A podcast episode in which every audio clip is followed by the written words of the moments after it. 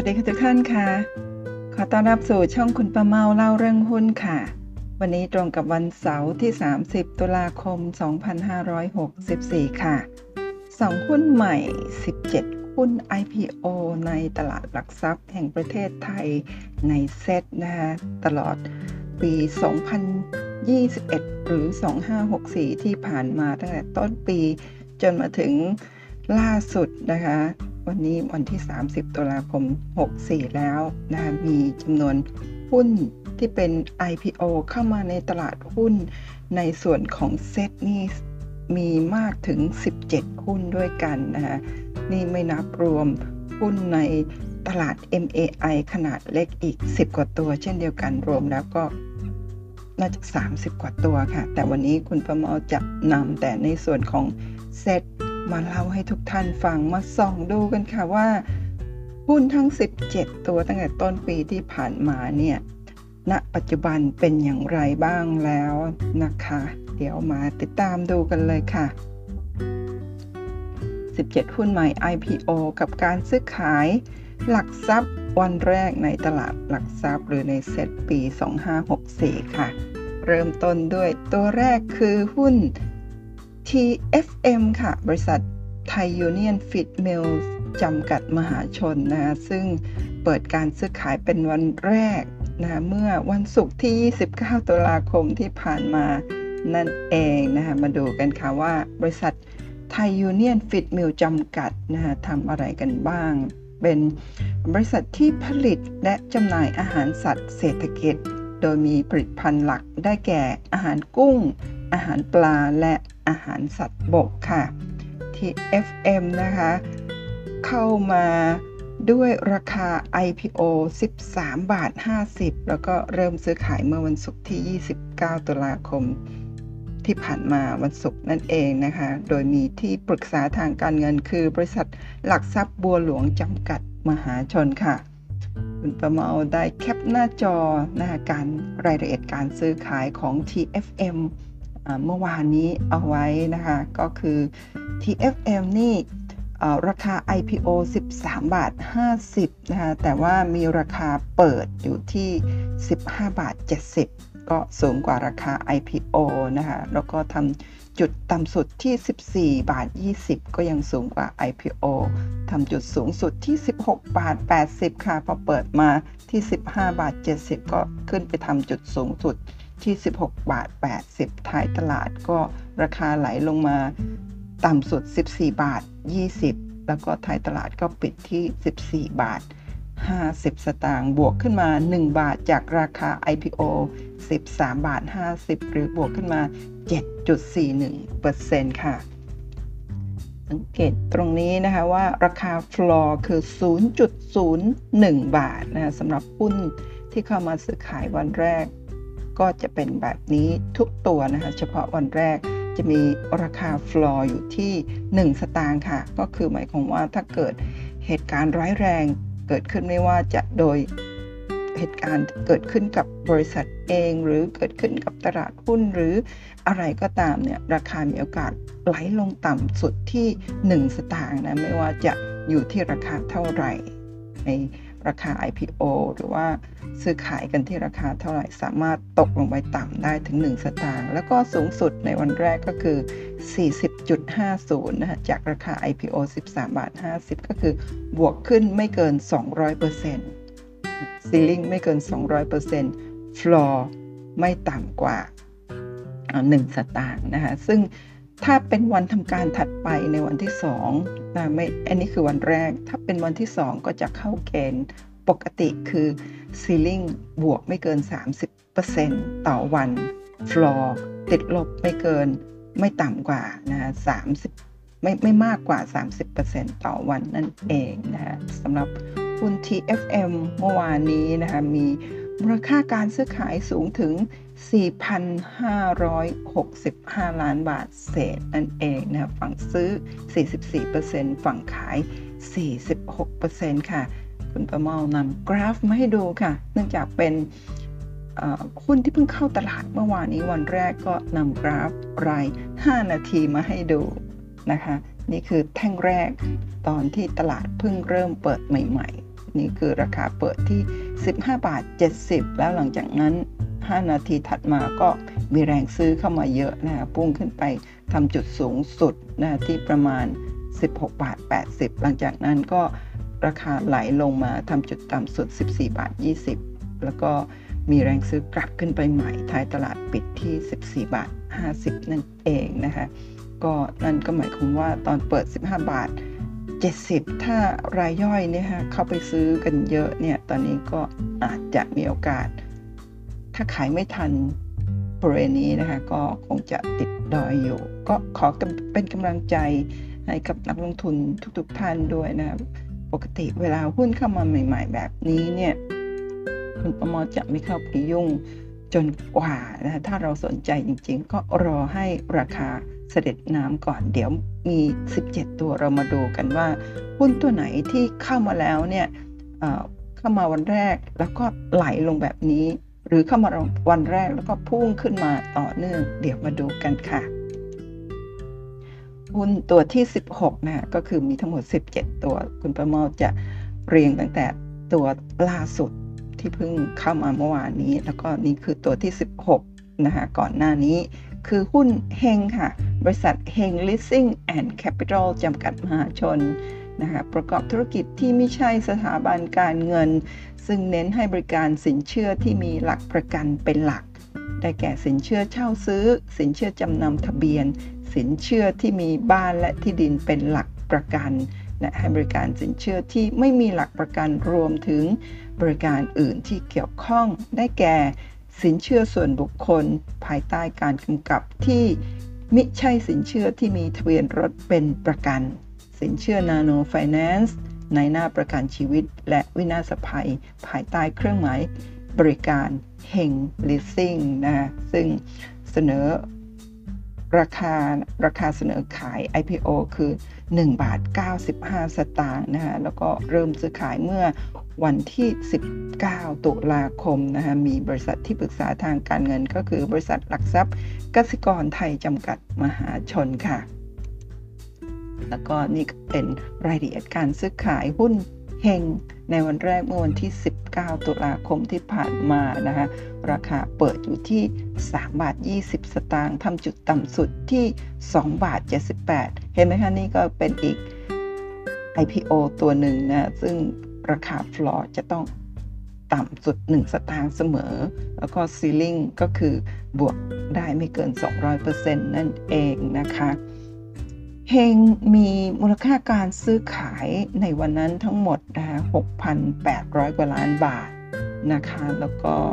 เห็นไหมคะว่าตอนเปิดตลาดใหม่ๆเนี่ย เปิดที่ 3 บาท 20 แล้วก็ขึ้นไปทำจุดสูงสุดสูงสุดที่ 3 บาท 38 และหลังจากนั้นราคาก็ย่อลงมานะทำจุดต่ำสุดที่ 2 บาท 78 แล้วก็ไทยตลาดปิดที่ 2 บาท 86 มีฝั่งซื้อ 43%ฝั่งขาย 46%ค่ะ มาดูกราฟกันค่ะ นี่จะเป็นกราฟราย 60 นาทีค่ะ เพราะว่าเข้ามาตั้งแต่วันที่ 19 ตุลาคมก็คือประมาณ 10กว่าวันแล้วเกือบ 2 สัปดาห์นะนี่คือแท่ง 60 นาทีแรกที่เพิ่งเข้า IPO มาซื้อขายนะคะ ก็ราคาเปิดที่ 3 บาท 20 แล้วก็ตรงนี้ค่ะสามบาทยี่สิบแล้วก็ลงมา จากนั้นก็วิ่งขึ้นไปค่ะ ก็เป็นไปได้ว่าเปิดปุ๊บนะคะวิ่งขึ้นไปก่อนนะคะแล้วลงมาตรงนี้หรือแล้วก็กลับขึ้นไปโซนสูงบริเวณนี้นะคะอาจจะ เกิดอย่างใดอย่างหนึ่งก่อนนี่เราไม่ทราบนอกจากจะเข้าไปดูราย 5 นาทีหรืออะไรประมาณนี้ แต่ว่าวันนี้คุณป้าเมานำราย 60 นาทีมาให้ดูค่ะ แต่ 60 นาทีที่ 2 ก็คือชั่วโมงที่2นะฮะราคาก็ไหลลงค่ะ ไหลลงมาต่อเนื่องนะก็ก็คือวันแรกเนี่ยทำจุดสูงสุด 3 บาท 88 หลังจากนั้นก็ไม่กลับขึ้นไปอีกเลย นั่นก็หมายความว่า นักลงทุนรายย่อยที่เข้าไปในวันแรกก็จะเสียหายกันจนถึงตอนนี้นะฮะก็คือเข้าไปที่ราคา ถ้าเข้าไปตอนเปิดใหม่ๆ3บาท20 หรือถ้าไล่ซื้อนะคะไปจนถึง3บาท38 จากนี้ก็ลงมาโดยตลอดล่าสุดราคาอยู่ที่2บาท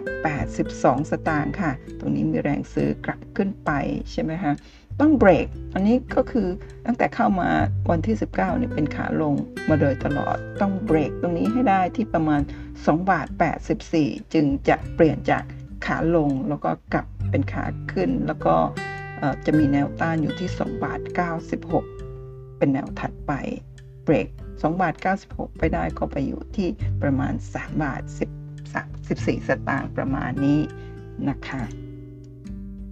ต่อไปตัวที่ 15 ค่ะ หุ้น SVT ค่ะ บริษัท Sun Vending Technology จำกัดมหาชนดำเนินธุรกิจค้าปลีกผ่านเครื่อง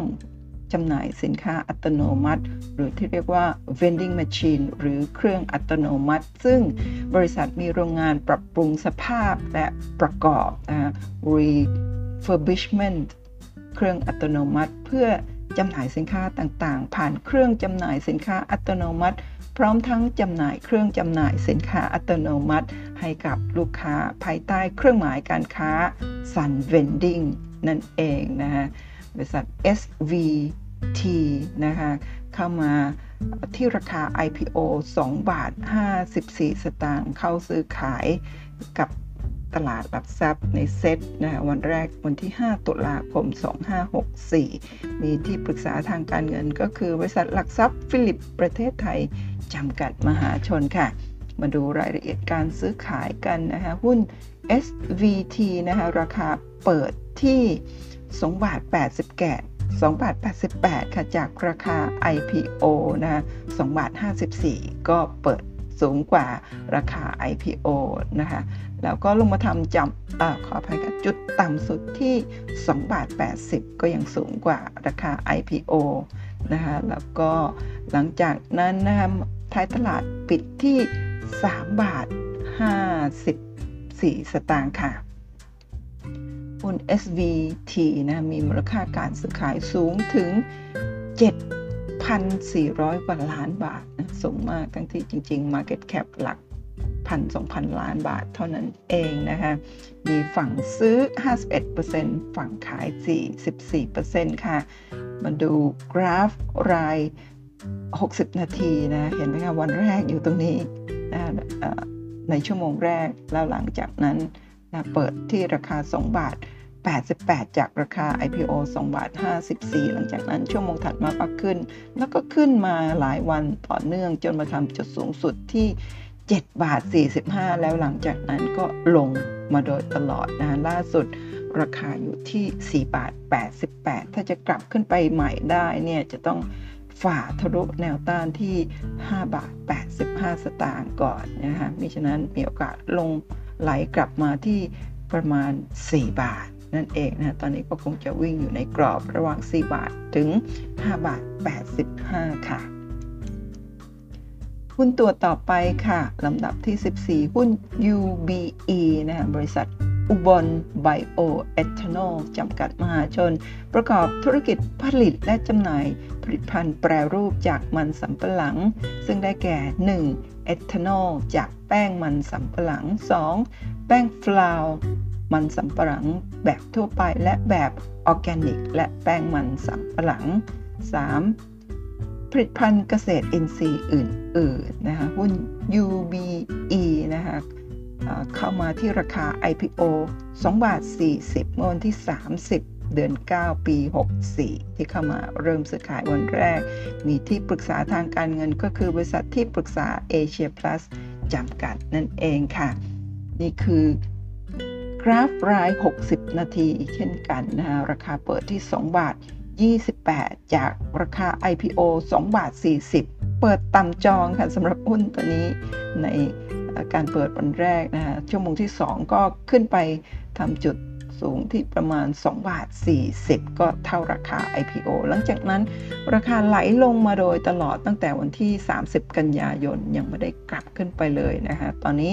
ราคาอยู่ที่ 1 บาท 96 สตางค์ถ้านักลงทุนที่เข้าไปซื้อวันแรกก็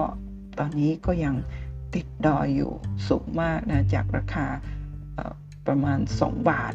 40 ก็คือราคา IPO นะใครที่ซื้อ IPO ก็ยังขัดทุนอยู่นะประมาณ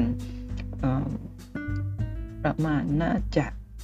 โอ้เท่าไหร่นะคะเนี่ยหลายเปอร์เซ็นต์เลยทีเดียวน่าจะประมาณเอ่อ20-30%ประมาณนั้นลองไปคำนวณกันดูนะคะ เห็นไหมคะว่าหุ้นหลาย ๆ ตัวเนี่ยยังไม่ได้มีแพทเทิร์นหรือรูปแบบเดิม ๆ ให้เราจับทางได้ บางตัว เข้ามาปุ๊บก็ลงมาก่อน แล้วก็ค่อยขึ้นไปบางตัวก็ขึ้นไปก่อน แล้วก็ลงมาโดยตลอด แต่ว่าถ้าดูจากกราฟแบบนี้ ตรงนี้คุณพ่อเมาเชื่อว่ามีโอกาสที่จะนะเสด็จน้ำเรียบร้อยแล้วตรงนี้ แล้วก็ราคาต่ำจองถ้าท่านที่สนใจลองเข้าไปศึกษานะพื้นฐานงบการเงินอะไรต่างๆซึ่งน่าจะมีย้อนหลังให้ดูประมาณปี 2 ปี นะคะลองดูว่าเป็นอย่างไรน่าสนใจไหม โอกาสที่ราคาจะไหลลงมาต่ำที่จุดต่ำสุด1บาท87 เหมือนอช่วง 2 สัปดาห์ที่แล้วน่าจะน้อยลงแล้วนะ ตอนนี้ราคาดูเหมือนจะยืนนิ่ง ๆ ไซเวย์แถวนี้ ตอนนี้ก็คงจะเลือกทางว่าไปต่อ นะคะแต่ถ้าจะลงต่อน่าจะมีแนวรับอยู่ที่1บาท87 ไปต่อก็คือมีแนวต้านอยู่ที่2บาท4สตางค์นะคะก็ลองศึกษากันดูค่ะ ตัวต่อไปนะคะลำดับที่ 13 หุ้น CV ค่ะ บริษัท Cover Power จำกัดมหาชน ธุรกิจผลิตและจำหน่ายไฟฟ้าจากพลังงานหมุนเวียน ธุรกิจด้านวิศวกรรม และธุรกิจอื่น ที่สนับสนุนหรือเกี่ยวเนื่องด้านพลังงานแบบครบวงจรนะคะหุ้น CV เข้ามาที่ราคา IPO 3 บาท 90 สตางค์เมื่อวันที่ 2 กันยายน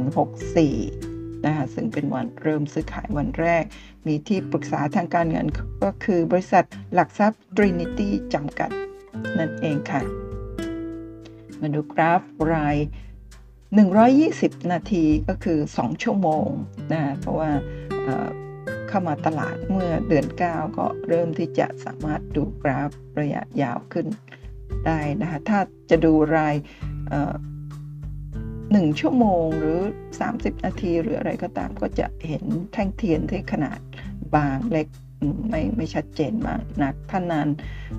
ถ้าเข้ามานานหน่อยนะคะคุณประมาก็จะใช้ time frame ที่สูงขึ้นนั่นเองค่ะ นี่เป็น 120 นาทีแรกที่เพิ่งเข้าตลาดเมื่อวันที่ 2 กันยายนนะฮะราคาเปิดที่ 3 บาท 96 สตางค์จากราคา IPO 3 บาท 90นะแล้วก็ขึ้นไปทำจุดสูงที่ 4 บาท 32 หลังจากนั้นไหลลงมาโดยตลอดนะฮะจนกระทั่งวันนี้ก็ราคายังไม่กลับเข้าไปที่เดิมราคาล่าสุดอยู่ที่ 3 บาท 24 สตางค์ก็เชื่อว่าหลาย ๆ ท่านก็คงยัง ติดดอยกันอยู่ก็ขอเป็นกำลังใจนะแต่ว่าราคาบริเวณแถวนี้คุณประมอเชื่อว่าน่าจะเป็นราคาในโซนที่ค่อนข้างที่จะต่ำแล้วก็ต่ำกว่าราคา IPO ที่ 3 บาท 90นะคะโอกาสที่จะลงมาแรงๆอีกน่าจะน้อยลงแล้วนะคะแต่ว่าตรงนี้ยังเป็นขาลงอยู่จนกว่าจะเบรกที่แนวต้านที่ประมาณ 3 บาท30 2 สตางค์ขึ้นไปได้ก็จะไปเจอแนวต้านถัดไปที่ 3 บาท 40 แล้วก็ขึ้นไปตามลำดับนั่นเองค่ะ หุ้นลำดับที่ 12 ที่เป็นหุ้น IPO สำหรับปี 2021 หรือ 2564 ในปีนี้นะคะคือหุ้น iNet REIT ค่ะ เป็น trust เพื่อการลงทุนในสิทธิการเช่า อสังหาริมทรัพย์ iNet นะคะลงทุนในกรรมสิทธิ์อาคารศูนย์ปฏิบัติการข้อมูล หรือ Data Center อาคารควบคุมสถานีไฟฟ้าย่อย หรือ Substation รวมถึงอาคารและอุปกรณ์ที่เกี่ยวเนื่องกับการดำเนินงานโครงการ iNet IDC 3 Phase 1 และสิทธิการเช่าที่ดิน ซึ่งเป็นที่ตั้งของอาคาร Substation นะคะเข้ามาที่ราคา IPO 10 บาทนะคะเข้ามาเริ่มซื้อขายเมื่อวันที่ 9 สิงหาคม 2564 จะสังเกตเห็นว่า หุ้นที่เป็นกองทุนกองรีดหรือกอง trust อะไรต่างๆเนี่ยส่วนมากแล้วจะเข้ามาที่ราคา IPO 10 บาทเกือบทั้งนั้นนะคะไม่ว่าจะเป็นกองทุนโครงสร้างพื้นฐานอะไรต่างๆ ส่วนมากแล้วก็คือราคา IPO จะเป็น 10 บาท เข้ามาซื้อขายเมื่อวันที่ 9 สิงหาคม 64 มีที่ปรึกษาทางการเงินก็คือบริษัท J Capital Advisory จำกัดนั่นเองค่ะ มาดู กราฟราย 240 นาทีก็คือครึ่งวันหรือ 3 ชั่วโมงนะคะ ก็เข้ามาเนี่ยราคาเปิดวันแรกก็คือ 10 บาท 20 จากราคา IPO 10 บาท นั่นก็คือเขาขึ้นมาทำจุดสูงสุดในวันแรก หลังจากนั้นก็ไซด์เวย์นะมาต่ำที่ 10 บาท แล้วก็กลับขึ้นไปทำจุดสูงสุด เมื่อวันศุกร์ที่ผ่านมาคือ 11 บาท 10 สตางค์แล้วก็ท้ายตลาดปิดที่ 11 บาทค่ะ ถ้าไปต่อก็ต้องเบรก 11 บาท 10 สตางค์นะคะมีแนวรับอยู่ที่ 10 บาท 90 รับไม่อยู่นะแนวรับถัดไปก็จริงๆ ช่วงนี้เป็นแนวโน้มขาขึ้นแล้ว ถ้าขาขึ้นตรงนี้ที่ประมาณ 10 บาท 90 ถ้ารับอยู่นะหรือ 10 บาท 80 ถ้ารับอยู่ก็มีโอกาสค่อยๆ ไซด์เวย์อัพมิฉะนั้นแล้วถ้ารับไม่อยู่แนวรับถัดไปนะคะก็คือ 10 บาท 60 นั่นเองสำหรับหุ้น iNet REIT นั่นเองค่ะ ต่อไปลำดับที่ 11 ค่ะ หุ้น AMR นะคะบริษัท AMR Asia จำกัดมหาชนดำเนินธุรกิจให้บริการ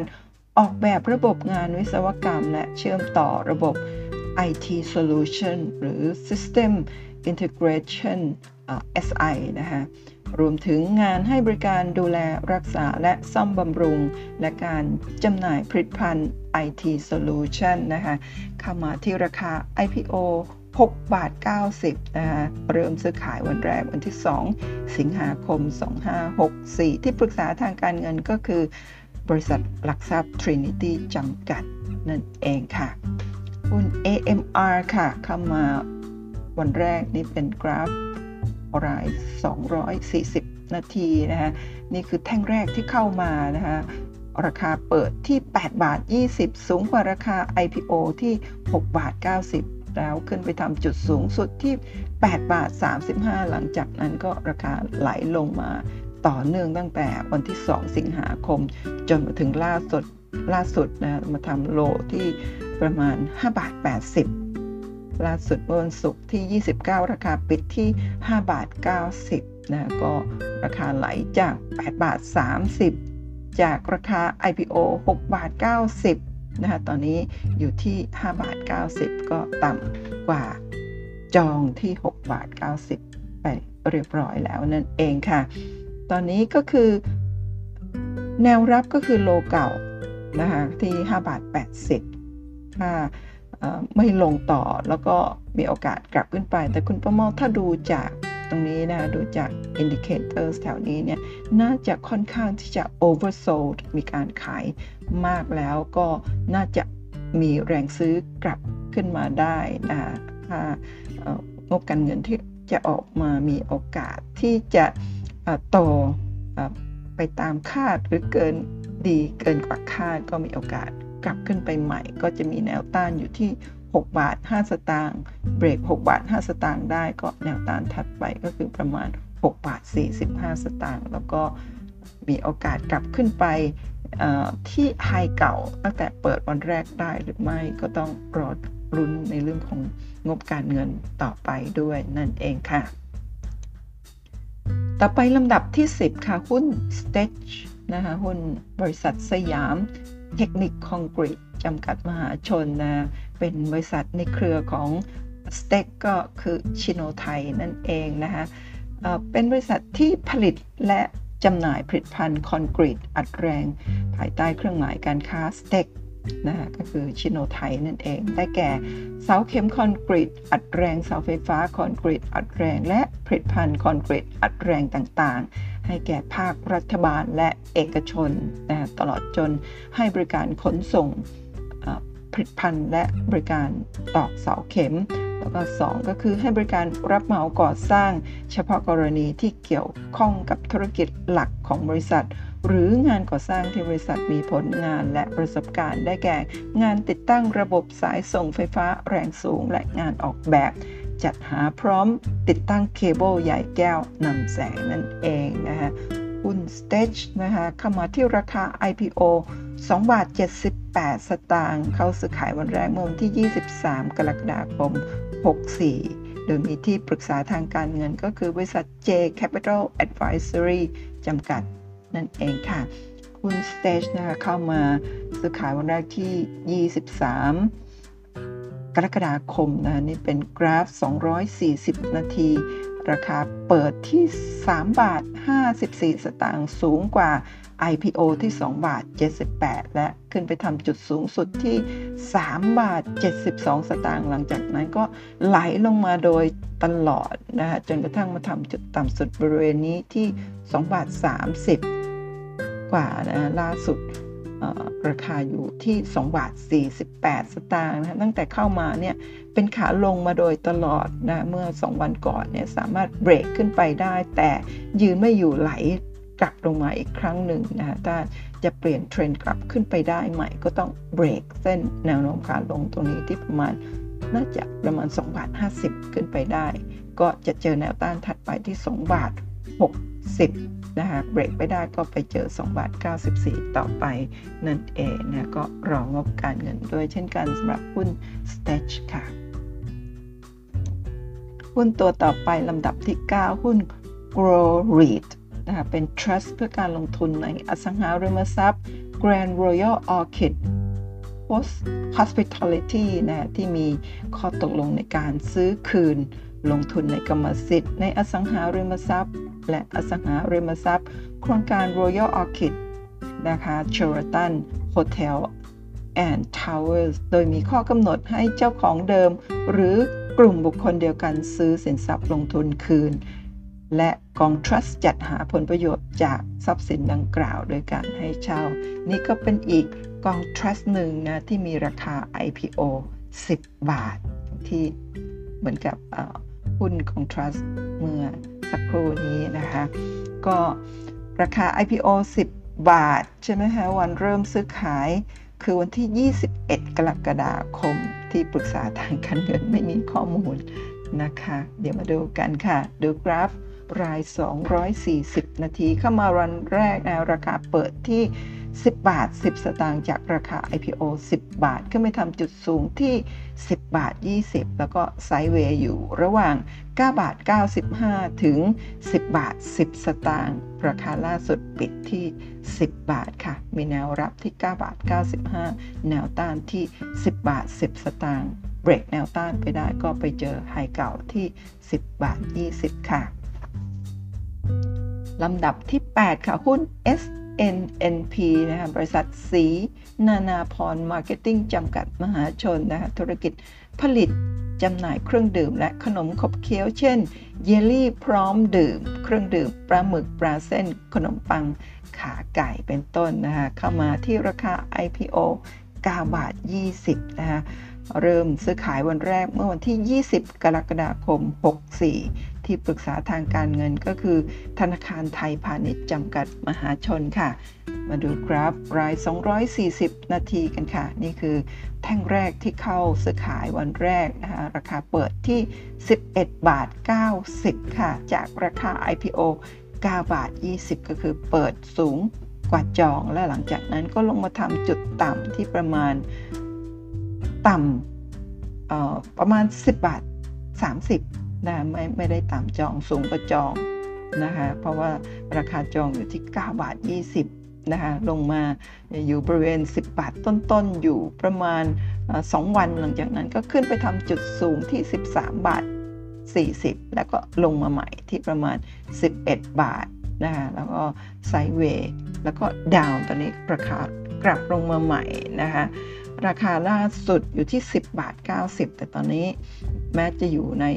โซนต่ำแล้วนะแต่ก็ยังสูงกว่าราคา IPO ที่ 9 บาท 20 ราคาล่าสุด 10 บาท 90 มีแนวรับอยู่ที่ประมาณ 10 บาท 40ราคามีแนวต้านที่ประมาณ 11 บาท 30 เบรกขึ้นไปได้ก็จะไปเจอแนวต้านถัดไปที่ 11 บาท 80 12 บาท 10 แล้วก็มีโอกาสที่จะกลับไปที่ high เดิมที่ 13 บาท 40 ได้หรือไม่ก็ต้องรอลุ้นรองบการเงินกันนะฮะตอนนี้ถ้าดู indicator แล้วก็ค่อนข้างที่จะอยู่ในโซน oversold ก็คือมีการขายมามากแล้วนั่นเองค่ะ ก็เป็นราคาที่น่าสนใจลองเข้าไปศึกษางบการเงินต่างๆ โดยอีกทีหนึ่งนะคะ ต่อไปลำดับที่ 7 ค่ะ หุ้นมีนานะคะบริษัทมีนาทรานสปอร์ตจำกัดมหาชนนะคะประกอบ ธุรกิจให้บริการขนส่งสินค้าด้วยรถลากจูงหรือรถเทรลเลอร์นะคะให้บริการขนส่งคอนกรีตผสมเสร็จ ด้วยรถผสมคอนกรีตหรือรถมิกเซอร์ และการขายสินค้าวัสดุก่อสร้างอุปกรณ์ และเครื่องมือเครื่องใช้ในการก่อสร้างนั่นเองค่ะหุ้นมีหน้าเข้ามาที่ราคา IPO 1 บาท 20 สตางค์วันเริ่มซื้อขายวันแรกในตลาดหลักทรัพย์ก็คือ 7 กรกฎาคม 64 ที่ปรึกษาทางการเงินก็คือบริษัทที่ปรึกษาเอเชียพลัสจำกัดค่ะ มาดูกราฟราย 240 นาทีกันค่ะ เห็นไหมคะวันแรกเนี่ย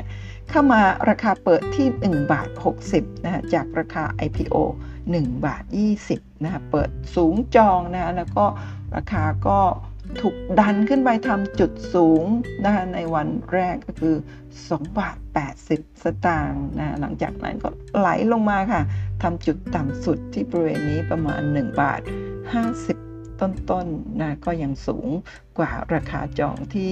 IPO 1 บาท 20 นะคะ หลังจากนั้นก็กลับขึ้นไปใหม่ที่ประมาณ 2 บาท 20 กว่าสตางค์ไหลลงมาใหม่ที่ 1 บาท 82 ตอนนี้ไซด์เวย์อัพราคาตอนนี้เมื่อวันศุกร์ปิดที่ 1 บาท 98 สตางค์นะใครซื้อที่วันเปิด IPO แล้วไล่ซื้อแบบนี้ ตอนนี้ก็อาจจะยังขัดทุนอยู่นะใครมาซื้อบริเวณต่ำแถวนี้ ตอนนี้ก็เริ่มได้กำไรแล้วนะคะ ก็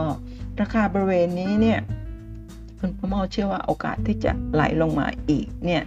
อาจจะน้อยลงแล้วเว้นแต่ว่างบการเงินจะออกมาไม่ดี มิฉะนั้นแล้วราคาบริเวณนี้เป็นราคาที่น่าสนใจ แต่ก็ยังคงเป็นขาลงอยู่จนกว่าจะเบรก แนวต้านที่ 2 บาท 4 สตางค์ได้ เบรกแล้วก็ไปเจอต้านถัดไปที่ 2 บาท 12 2 บาท 27 2บาท54 แล้วก็ไฮเดิมที่ประมาณ2บาท80 สตางค์ค่ะ หุ้นตัวต่อไปลำดับที่ 6 หุ้น NSL นะคะ บริษัท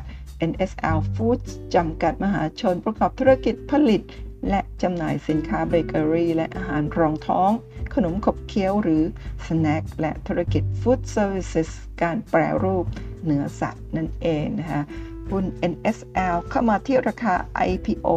12 บาทค่ะ วันเริ่มซื้อขายวันแรกคือ 19 พฤษภาคม 2564 มีที่ปรึกษาทางการเงินคือ บริษัทที่ปรึกษาเอเชียพลัสจำกัดค่ะ มาดูกราฟรายวันค่ะ นี่เนื่งจากเข้ามาตั้งแต่เดือนพฤษภาคมก็สามารถดูเป็นกราฟรายวันนะคะนี่คือกราฟแท่งวันแรกที่เข้าตลาดนะคะราคาเปิดที่ 14 บาท 60 จากราคา IPO 12 บาทนะคะก็คือเปิดสูงจองที่ 12 บาท เปิดที่ 16 บาท4อ่า14 บาท 60 ขออภัยค่ะ แล้วก็ขึ้นไปทำจุดสูงสุดที่ 15 บาท 80 หลังจากนั้นก็ไซเวนิ่งอยู่ประมาณโอ้ประมาณ 2 เดือน 3 เดือนเลยนะคะหลังจากนั้นก็พุ่งขึ้นไปทำจุดสูงสุดค่ะ จากราคา IPO 12 บาท ขึ้นไปทำจุดสูงสุดที่ประมาณ 25 บาท 75 สตางค์เมื่อเดือนอกันยายน หลังจากนั้นก็ไหลลงมาเป็นขาลงมาโดยตลอดนะราคาล่าสุดอยู่ที่ 17 บาท 70 ค่ะ นั่นก็คือแนวรับก็คืออยู่ที่ 17 บาท 70 ขออภัยแนวรับอยู่ที่ 17 บาท 50 ถ้ารับอยู่นะก็มีแนวต้านถัดไปอยู่ที่ประมาณ 18 บาท รับไม่อยู่ที่ 17 บาท 50 ก็จะไปเจอแนวรับถัดไปที่ 15 บาท 75 นะคะ แล้วก็ 15 บาท 75 ถ้ารับไม่อยู่คงกลับไปที่โลเก่าตอนเข้าตลาดใหม่ๆ ที่บริเวณประมาณ 12 บาท 95 หรือ 13 บาท บริเวณแถวๆนี้นะคะ แต่ถ้ารับได้ที่แนวรับ 17 บาท 50 แล้วก็สามารถเบรก แนวโน้มขาลงหรือแนวต้านที่ 18 บาทได้ก็มีโอกาสไปเจอแนวต้านที่ 19 บาท 40 21 บาท 35 ประมาณนั้นนะคะแล้วก็มีโอกาสกลับไปที่ไฮเก่าได้หรือไม่ก็ต้องรองบการเงินด้วย เช่นกันค่ะ หุ้นตัวต่อไปค่ะ หุ้นติดล้อค่ะลำดับที่ 5 ที่เข้ามาในตลาดหุ้นในปี 2564 นะคะหุ้นติดล้อเป็นหุ้นที่เป็น Talk of the Town เมื่อประมาณช่วงกลางปีที่ผ่านมาเดือนพฤษภาคมวันที่5วันที่ 10 เดือน5นะคะเป็น หุ้นที่เสนอขาย IPO ลักษณะเดียวกับหุ้น OR นะที่ทำประสบความสำเร็จสูงสุดในการทำ IPO เสนอขายให้กับรายย่อย แล้วก็เป็นหุ้นที่ทำให้ในปีที่ในปีนี้นะคะต้นปีที่ผ่านมาเนี่ยรายย่อยรู้จักตลาดหุ้นกัน แล้วก็เข้ามาซื้อจองหุ้น OR กันเยอะมากถึง 5 0 0แสนกว่ารายเลยทีเดียวนะคะ หลังจากนั้นนะประมาณ 3 เดือนต่อมาหุ้นติดล้อก็ใช้แนวทางเดียวกับหุ้น OR แต่ว่าไม่ประสบความสำเร็จในแง่ของการกระจายหุ้นให้กับนักลงทุนนะฮะเนื่องจากนักลงทุนที่จองซื้อกันจำนวนมากนะกว่า 80%เนี่ยไม่ได้รับการจัดสรรนะถือว่าประสบความไม่ประสบความสำเร็จในการที่จะจัดสรรหุ้นให้กับนักลงทุน ยกตัวอย่างอย่างในครอบครัวนะของคุณประเมาเนี่ยมีสมาชิกแล้วก็ญาติพี่น้องเนี่ยประมาณ 10 11 12 รายนะจองซื้อหุ้นติดล้อนะฮะแต่ว่าได้เพียงรายเดียวนะจาก 11หรือ12 คนก็เท่ากับไม่ถึง 10%นะที่ได้รับการจัดสรรนอกนั้นไม่ได้รับการจัดสรรก็เลยกลายเป็นดราม่าสำหรับหุ้นติดล้อนะที่เข้ามาที่ราคา IPO 36 บาท 50นะหุ้น ติดล้อหรือบริษัทเงินติดล้อจำกัดมหาชนนะให้บริการสินเชื่อที่มีทะเบียนรถเป็นประกันแบบครบวงจรนะก็คือรถจักรยานยนต์ รถยนต์ รถบรรทุก รถไถและรถ แทรกเตอร์นะคะสินค้าอขอภัยค่ะสินเชื่อ เช่าซื้อรถบรรทุกมือสองและบริการในหน้าประกันภัย และประกันชีวิตภายใต้ชื่อแบรนด์เงินติดล้อ ซึ่งเป็นนอนแบงค์ที่ธนาคารแห่งประเทศไทยกำกับดูแลนั่นเองค่ะหุ้นติดล้อขับมาที่ราคา IPO 36 บาท 50นะเริ่ม วันซื้อขายวันแรกวันที่ 10 พฤษภาคม 2564 มีที่ปรึกษาทางการเงินก็คือบริษัทหลักทรัพย์เกียรตินาคินภัทรจำกัดมหาชนค่ะ นี่เป็นรายละเอียดของการซื้อขายหุ้นติดล้อนะหลายหลายตัวอาจจะไม่มีรายละเอียดแบบนี้นะซึ่งได้มาจากโปรแกรมสตรีมมิ่งที่ไม่มีรายละเอียดก็เป็นเพราะว่าบางตัวคุณประเมาไม่มีเวลาเฝ้า ตามแล้วก็ไม่ได้ cap หน้าจอไว้ แต่ตัวนี้พอดีเป็นตัวที่เป็น Talk of the Town มีดราม่าต่างๆ แล้วคุณป้าเมาก็จองซื้อแล้วก็ไม่ได้หุ้นนะก็เลยติดตามแล้วก็ได้แคปหน้าจอนะคะหุ้นติดล้อ นี่เป็นรายละเอียดการซื้อขายวันแรกเมื่อวันที่ 10 พฤษภาคมค่ะ ราคา IPO 36 บาท 50 ราคาเปิดวันแรกคือ 53บาท50 ค่ะ ขึ้นไปทำจุดสูงสุดนะที่ 55 บาท 50นะคะแล้วก็ในวันแรกลงมาทำจุดต่ำสุดที่ 45 บาท 25 บริเวณแถวนี้ ท้ายตลาดปิดที่ 45 บาท 75 นะคะหุ้นตัวนี้มีมูลค่าการซื้อขายสูงมากในวันทำการแรกก็คือ 33,000 กว่าล้านบาทนั่นเองค่ะ ฝั่งซื้อ 44%ฝั่งขาย 47%แล้วก็หุ้นตัวนี้มีเครื่องหมาย ST อยู่ข้างหลังก็คือมี stabilization หรือ green shoe นะซึ่งก็คือ 30 วันที่ที่ผู้ตรงนี้นะคะผู้ที่ปรึกษาทางการเงินเนี่ย รายละเอียดนี่คุณมาใช้เป็นคำพูดไม่ค่อยถูกแล้วนะคะก็ Green Shoe ก็คือภายใน 30 เดือนเนี่ยที่ปรึกษาทางการเงิน ซึ่งได้รับจัดสรรหุ้นจำนวนหนึ่ง จะต้องนำหุ้นนี่มาพยุงราคาไม่ให้ต่ำจอกอะไรประมาณนั้น ภายใน 30 วันนั่นเองค่ะ มาดูกราฟรายวันของหุ้นติดล้อนะนี่คือวันแรกที่เข้าตลาดหุ้นซื้อขายในวันที่ 10 พฤษภาคมนะคะก็ราคาเปิดตรงนี้นะคะที่ 53 บาท 50 ขึ้นไปทำจุดสูงที่ 55 บาท 50 หลังจากนั้นก็ไหลลงมาโดยตลอดนะคะลงมาทำจุดต่ำที่ในอีก 5 วัน 4-5 วันถัดมาที่ประมาณ4 30 30 บาทปลายๆ แล้วหลังจากนั้นก็ไซเวอัพขึ้นไป แล้วก็ลงมาโดยตลอดนะคะจนกระทั่งเมื่อประมาณปลายเดือนกันยายนหรือประมาณต้นตุลาคมนะคะราคาทำจุดต่ำสุดเลยนะต่ำจองนะคะที่ 33 บาท 25นะคะหลังจากนั้นตอนนี้นะคะราคาล่าสุดอยู่ที่ 35 บาท 25 ค่ะ ตั้งแต่เข้าตลาดมาก็เป็นขาลงมาโดยตลอด เมื่อวันที่ 10 พฤษภาคมจนถึงตอนนี้ วันที่ 29 ตุลาคมเมื่อวันศุกร์นี้นะคะเป็นขาลงมาโดยตลอดถ้าจะเปลี่ยนแนวโน้มนะก็ต้องเบรกแนวต้านตรงนี้ที่ 36 บาท 25 ได้ เบรกตรง 36 บาท 25 ไปได้ก็จะมีแนวต้านถัดไปที่37 บาท 50 ถัดไปเป็น 41 บาท 75 มิฉะนั้นแล้วถ้าเบรกไม่ได้นะก็ต้องดูงบการเงินนะ ก็คงมีโอกาสไหล กลับมาที่โลเดิมที่ 33 บาท 25 ได้ แต่ถ้าดูจาก indicators แล้วนะราคาบริเวณนี้เป็นราคาที่ oversold มีการขายเยอะมาก ๆ แล้วก็เริ่มตัดขึ้น ก็แปลว่าอาจจะไม่มีแรงขายอีกแล้วนะตอนนี้ก็เริ่มที่จะกลับขึ้นไปได้ ก็ต้องรองบการเงินดูอีกทีหนึ่งถ้างบการเงินดีมีโอกาส ขึ้นกลับขึ้นไปได้ใหม่มิฉะนั้นก็คงกลับมาที่โลเดิมแล้วจะต่ำจองอย่างนี้ไปอีกนานเท่าไหร่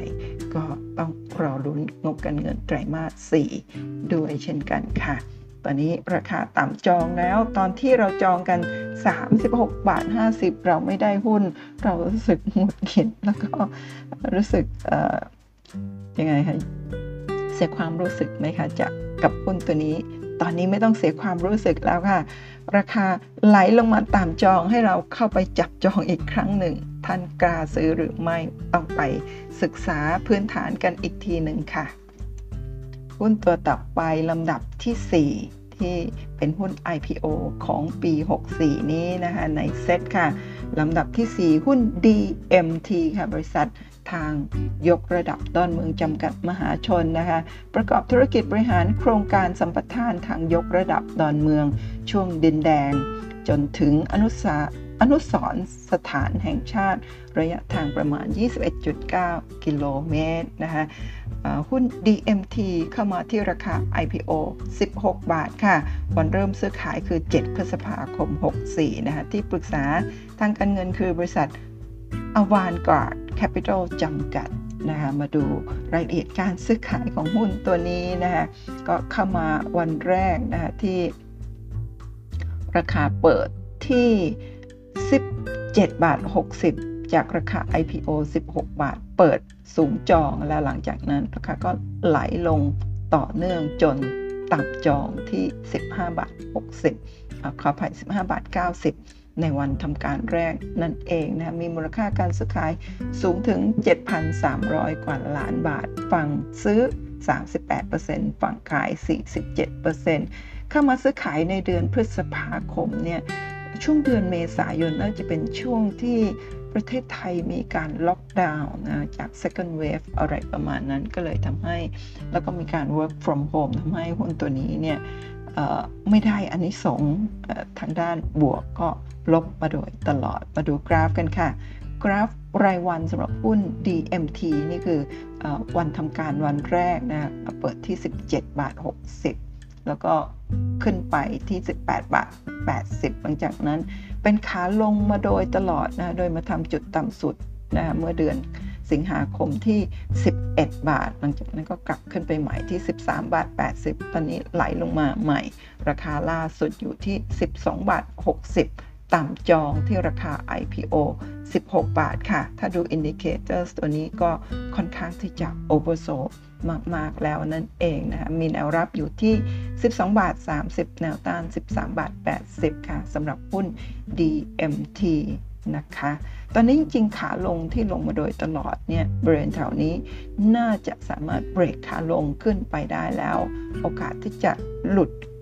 นะฮะลงมาต่ำ 12 บาท 30 อาจจะน้อยลงเว้นแต่ว่างบการเงินที่กำลังจะออกมาเนี่ยไม่ดีนะคะผิดคาดต่ำกว่าคาดก็มีโอกาสไหลลงมาที่โลเดิมที่ 11 บาทได้อีกครั้งหนึ่งนั่นเองค่ะ หุ้นตัวต่อไปลำดับที่ 3 หุ้น ASW นะบริษัท Asset Wise จำกัดมหาชนนะประกอบธุรกิจโดยการถือหุ้นในบริษัทอื่น หรือเป็น holding company นะซึ่งบริษัทย่อยประกอบธุรกิจหลักได้แก่ธุรกิจพัฒนาโครงการอสังหาริมทรัพย์ เพื่ออยู่อาศัย ทั้งโครงการอาคารชุดที่พักอาศัย ประเภทคอนโดมิเนียม และโครงการ อสังหาริมทรัพย์ประเภทแนวราบรวมไปถึงธุรกิจเกี่ยวเนื่องกับธุรกิจพัฒนาอสังหาริมทรัพย์ เพื่อที่อยู่อาศัยนั่นเองค่ะหุ้น ASW นะคะเข้ามาที่ราคา IPO 9.82 บาทค่ะ วันเริ่มซื้อขายวันแรกคือ 28 เมษายน 2564 มีที่ปรึกษาทางการเงินคือบริษัท ที่ปรึกษา Asia Plus จำกัดนั่นเองค่ะ นี่คือวันแรกที่เข้ามานี่เป็นกราฟรายวันนะราคาเปิดที่ 10 บาท 48 จากราคา IPO 9 บาท 82 ก็คือเปิดเหนือจอง นะคะแล้วขึ้นไปทำจุดสูงที่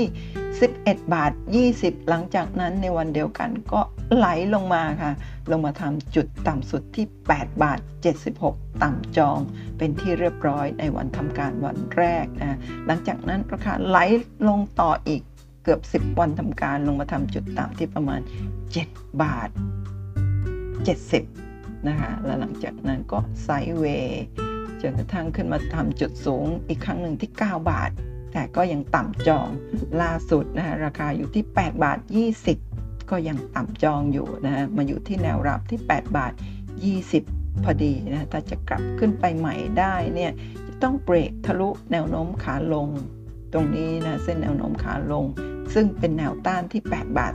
40 เบรกขึ้นไปได้ก็มีโอกาสกลับขึ้นไปที่ 9 บาท มิฉะนั้นแล้วถ้าเบรก กลับขึ้นไปเปลี่ยนจากขาลงเป็นขาขึ้นไม่ได้ ก็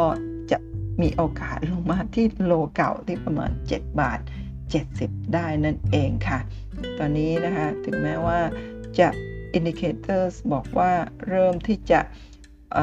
oversold แล้วแต่ดูจากกราฟตรงนี้มีโอกาสที่จะลงต่อได้อีกเล็กน้อย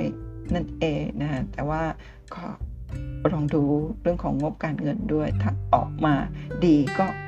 มีโอกาสที่จะหยุดลงแล้วก็กลับขึ้นไปใหม่ได้ค่ะ ตัวต่อไปลำดับที่ 2 ค่ะหุ้น KISS นะคะก็คือบริษัท r o j u k i s International จำกัดมหาชนค่ะ เป็นบริษัทที่พัฒนาจ้างผลิตและจัดจำหน่ายผลิตภัณฑ์บำรุงผิว เครื่องสำอางและ ผลิตภัณฑ์เสริมอาหารภายใต้แบรนด์ต่างๆ ของบริษัท รวมถึงให้บริการคำปรึกษา ในการดำเนินธุรกิจและการตลาดสำหรับการจัดจำหน่ายและผลิตภัณฑ์นะคะผลิตภัณฑ์ขออภัยสำหรับการจัดจำหน่ายผลิตภัณฑ์ภายใต้แบรนด์ของบริษัทในต่างประเทศนะคะบริษัท KISS นะคะเข้ามาที่ราคา IPO 9 บาทค่ะ วันเริ่มซื้อขายวันแรกคือ 19 กุมภาพันธ์ 2564ต้นต้นปีนะฮะ โดยมีที่ปรึกษาทางการเงินก็คือธนาคารไทยพาณิชย์จำกัดมหาชนค่ะ มาดูรายละเอียดการซื้อขายของหุ้นคิสนะคะ ราคา IPO 9 บาท แต่ราคาเปิดในเช้าวันทำการแรกก็คือ 15 บาทค่ะ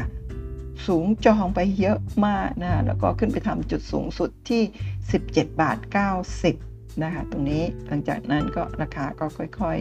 ๆมีแรงขายไหลลงมาทำจุดต่ำสุดที่ 14 บาท เปิด 15 บาท ต่ำสุด 14 บาท ก็เชื่อว่านักลงทุนที่ซื้อตอน IPO ตอนเช้าก็ขาดทุนไป 1 บาทนะฮะแล้วก็ท้ายตลาดปิดที่ 14 บาท บวกขึ้นมา 5 บาทจากราคา IPO ที่ 9 บาท ปิด 14 บาท บวกขึ้นมา 55.56%นะคะมีมูลค่าการซื้อขายทั้งสิ้นในวันแรกคือ 7,500 กว่าล้านบาท ฝั่งซื้อ 47%ฝั่งขาย 46%ค่ะ มาดูกราฟรายวันของหุ้นคิสกันค่ะ นี่คือกราฟแท่งวันแรกวันทำการนะเปิดที่ 15 บาท ขึ้นไปทำจุดสูงสุดที่ 17 บาท 90 หลังจากนั้นก็ไหลลงมาปิดที่ 14 บาทค่ะ แล้วก็ลงต่อเนื่องมาอีกนะฮะลงมาถึงประมาณน่าจะ 12 บาทหรือต่ำ12 บาทบริเวณแถวนี้นะคะหลังจากนั้นกลับขึ้นไปใหม่ค่ะ ที่ราคาประมาณ 17 บาท แล้วก็จากนั้นลงมาต่อเนื่องยาวนาน ตอนนี้ยังเป็นขาลงอยู่นะคะลงมาทำจุดต่ำสุดที่ 9 บาท 95 สตางค์ เมื่อเดือนสิงหาคม แต่ว่า 9 บาท 95 ก็ยังสูงกว่าจองที่ 9 บาทนั่นเอง ล่าสุดราคาอยู่ที่ 11 บาท 40 ค่ะ ตั้งแต่เข้ามานะก็เป็นขาลงมาโดยตลอด ถ้าจะเปลี่ยนจากขาลงเป็นขาขึ้น ก็ต้องเบรกแนวต้านที่บริเวณตรงนี้นะประมาณที่ใกล้ ๆ 12 บาท ถ้าเบรกขึ้นไปได้ จะเจอแนวต้านถัดไปที่ประมาณ 12 บาท 90 นะแล้วก็ 15 บาทไปเรื่อยๆ แต่ถ้าเบรกไม่ได้ งบการเงินออกมาไม่ดีมีโอกาสไหลกลับมาที่โลเก่าที่9บาท90 5หรือประมาณ10 บาท นั่นเองค่ะ แต่ถ้าดูจาก indicator บริเวณแถวนี้แล้วนะคะก็คือลงมาอยู่ในโซน oversold มากๆ แล้วตอนนี้เริ่มจะมีแรงซื้อกลับขึ้นมาแล้วนะคุณประเมาก็เชื่อว่าโอกาสที่จะไหลลงมาอีก น่าจะน้อยลงนั่นเองค่ะ ตอนนี้อยู่ที่ 11 บาท 40 หุ้นตัวนี้เคยทำ high ที่ 17 บาท 90 นั่นเองค่ะ มีส่วนลดพอสมควรเลยสำหรับหุ้นตัวนี้ ก็รอดูงบการเงินเข้าไปศึกษา งบการเงินดูนะคะสำหรับท่านที่สนใจค่ะ หุ้นตัวต่อไปลำดับที่ 1 ค่ะเป็นหุ้นตัวแรกของปี 2564 หรือ 21 หลังจากที่ปีก่อนหน้านั้น เราเจอวิกฤตโควิด -19 นะมีหุ้น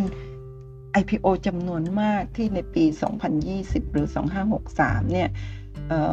เลื่อนการเปิด IPO เนื่องจากวิกฤตปีที่แล้วนะมาอยู่ในปีนี้กันเยอะทำให้ปี 2564 หรือ 2021 เนี่ยมีหุ้น IPO ในเซตถึง 17 ราย แล้วก็หุ้น IPO ในตลาด MAI ประมาณ 14 ราย จนถึงณวันที่ 29 ตุลาคมนั่นเองค่ะ แล้วก็หุ้นลำดับที่ 1 ที่เข้ามาในปีนี้นะคะก็คือหุ้น OR นะคะบริษัทปตทน้ำมันและการค้าปลีกจำกัดมหาชนนะคะประกอบธุรกิจ จัดจำหน่ายผลิตภัณฑ์ปิโตรเลียม และก็ธุรกิจค้าปลีกสินค้าและบริการอื่น ๆ หรือ non oil ทั้งในและต่างประเทศ ซึ่งรวมถึงการจัดจำหน่ายผลิตภัณฑ์ปิโตรเลียม และผลิตภัณฑ์อื่น ๆ ในตลาดค้าปลีก และตลาดพาณิชย์ ธุรกิจกาแฟร้านอาหารและเครื่องดื่มอื่น ๆ ร้านสะดวกซื้อและการบริหารจัดการพื้นที่นั่นเองค่ะ หุ้น OR เข้ามาที่ราคา IPO 18 บาท เข้ามาซื้อขายวันแรกที่ 11 กุมภาพันธ์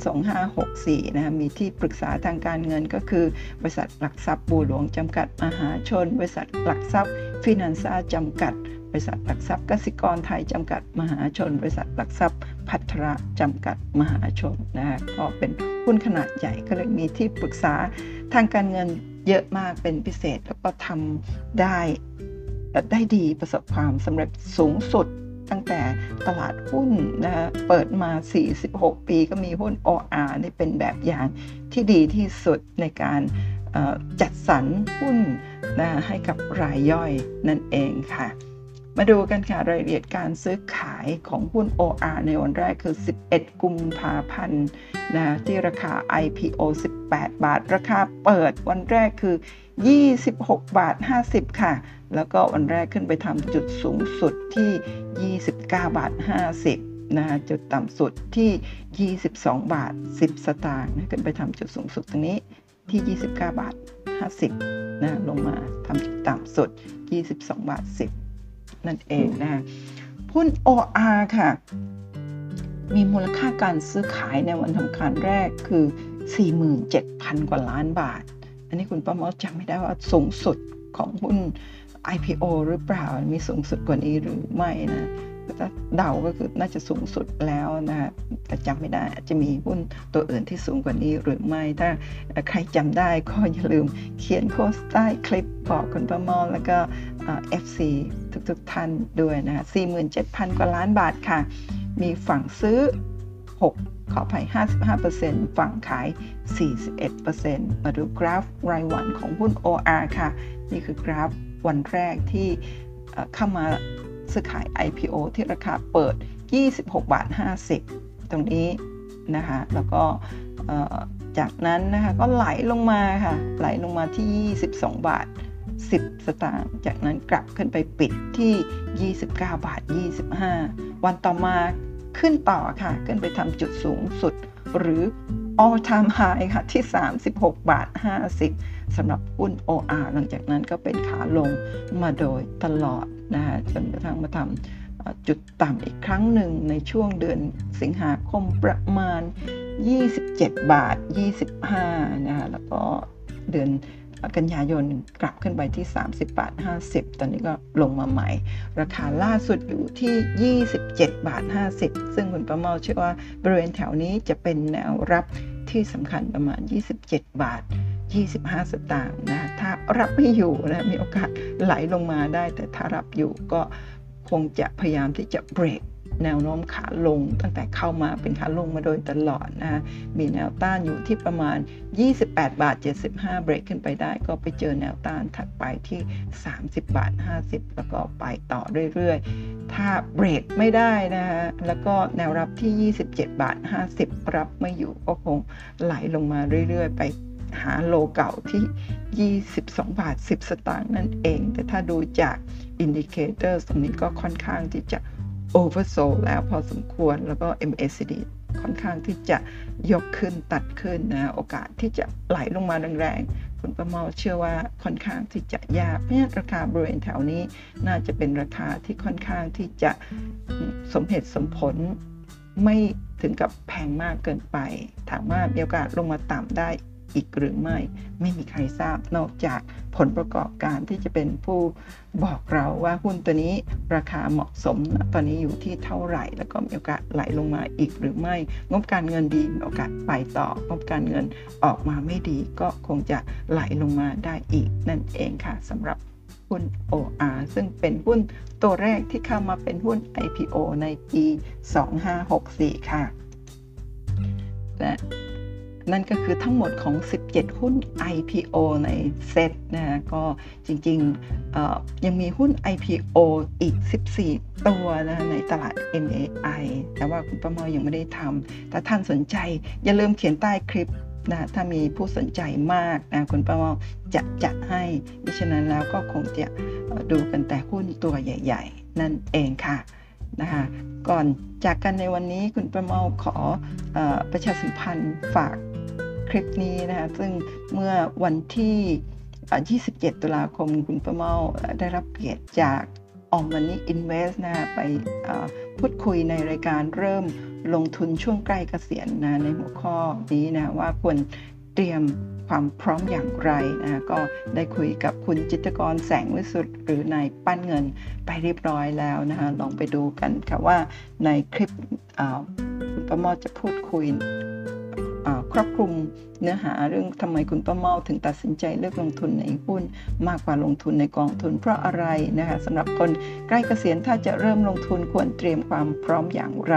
ควรเลือกหุ้นควรเลือกหุ้นอย่างไรแบบไหน วางแผนการลงทุนอย่างไร ศึกษาหาความรู้เพิ่มเติมจากไหน เทคนิคที่คุณป้าเมา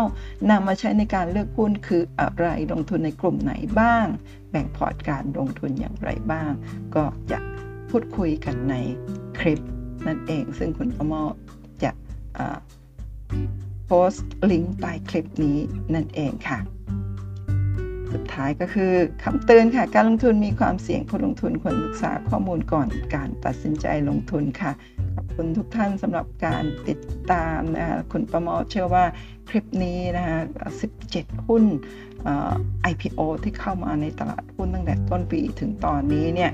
นำกลับมาให้ดูมาส่องดูกันอีกทีหนึ่งนี่น่าจะให้ประโยชน์กับทุกท่านไม่มากก็น้อยนะคะก็ขอบคุณทุกท่านอีกครั้งหนึ่งสำหรับการกดติดตามการกด subscribe ไลค์แชร์ช่องคุณประเมาเราเรื่องหุ้น แล้วก็สุดท้ายค่ะ ก็ขอบคุณทุกท่านอีกครั้งหนึ่งนะที่ตอบแทนคุณประมาด้วยการสนับสนุนซื้อ โหลดสติกเกอร์เศรษฐีหุ้นนะใช้สติกเกอร์แล้วรวยเป็นเศรษฐีหุ้นนะคะ อย่าลืมเข้าไปกดโหลด แล้วก็ซื้อสติกเกอร์นะคะ ขอให้ทุกท่านเฮงๆรวยๆนะคะแล้วก็พบกันใหม่คลิปหน้าค่ะ สวัสดีค่ะ